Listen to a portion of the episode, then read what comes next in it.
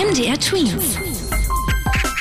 Dein 90 Sekunden Corona-Update. In Sachsen sollen ab Montag Grundschulen und Kitas wieder öffnen. Das hat das Kultusministerium angekündigt. Allerdings soll es weiter Hygienemaßnahmen geben und es besteht keine Schulbesuchspflicht. Heißt, wer erst einmal weiter im Homeschooling bleiben will und kann, darf weiterhin zu Hause lernen.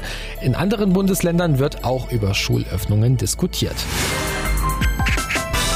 Die Familienministerin Franziska Giffey findet, dass diese Öffnungen auch dringend notwendig sind, denn sie sieht bei Schülern depressive Verstimmungen, Vereinsamung und Verluste an Bildung. Das meinte sie bei den Kollegen vom NDR. In den nächsten zehn Wochen darf die Antwort auf das Corona-Problem nicht alles bleibt zu sein, so die Familienministerin. Auch heute sind die Corona-Zahlen wieder gesunken. So haben sich nach Angaben der Experten vom Robert-Koch-Institut nachweislich 3379 Menschen angesteckt. Das sind etwa 3000 Meldungen weniger als am letzten Dienstag.